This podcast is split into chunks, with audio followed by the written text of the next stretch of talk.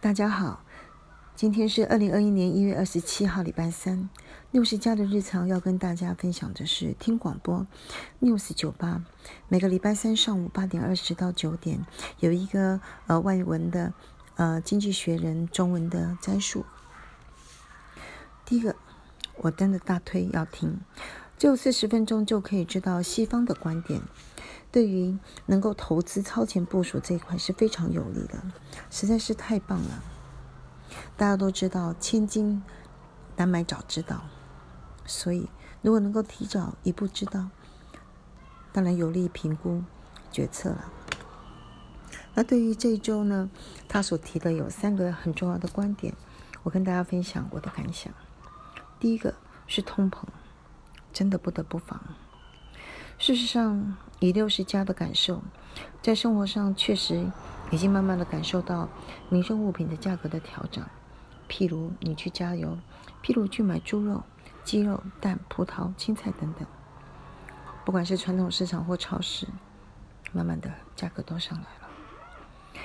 实际上，在大宗物品的期货上面，例如石油的价格、农粮产品的价格。基本金属的价格，事实上也都已经在上涨。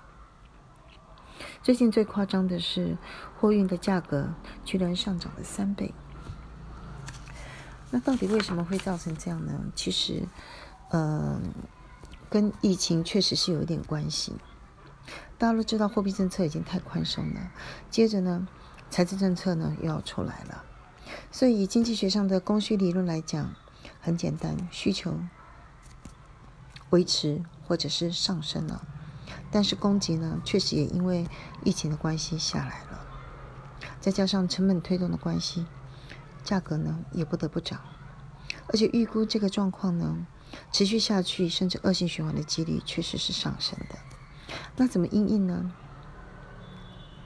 我觉得对六十家跟对年轻人来讲，基本盘一定要顾好三本。对于第一个本。本人当然平安就不花钱，所以随时随地的做运动吧。第二个本事是核心，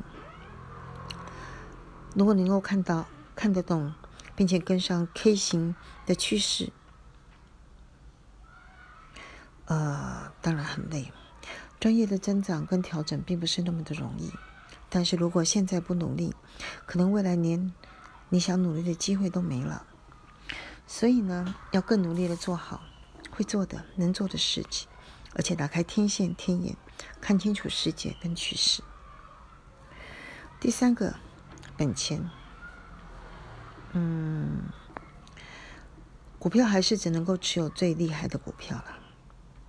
持股的比重呢，不要太高，百分之五十就好，才能够在系统呃风险发生大跌的时候有能力加码。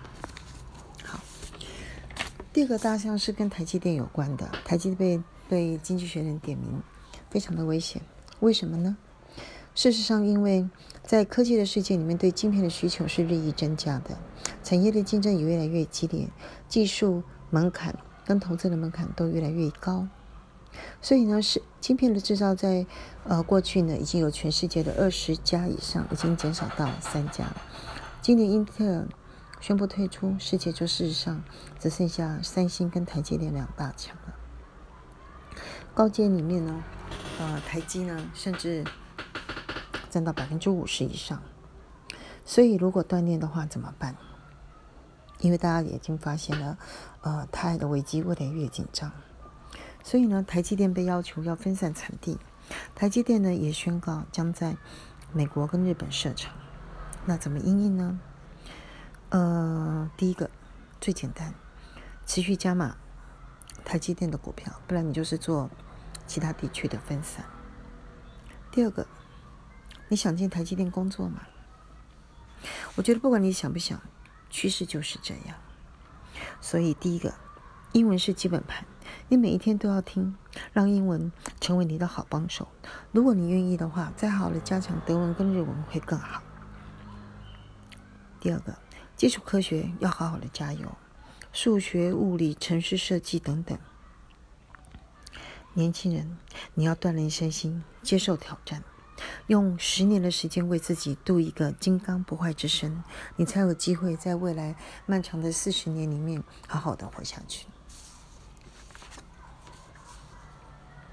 第三个很有趣的话题是，一九九零年代之后出生的中国年轻人被简称为“习习世代”，他将是影响中国未来发展的一群人。那么这些人在想什么呢？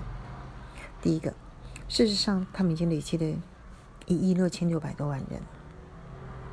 而这一群人呢，到底在想什么？观察是，他们是更具压力的一群，因为他们是一胎化，所以他们承担全家三代人的期望。他们会希望三十岁前结婚生小孩，但是他们更爱国。大家可以观察到，北京的升旗典礼。参加的大部分都是年轻人，他们漏夜排队去迎接第一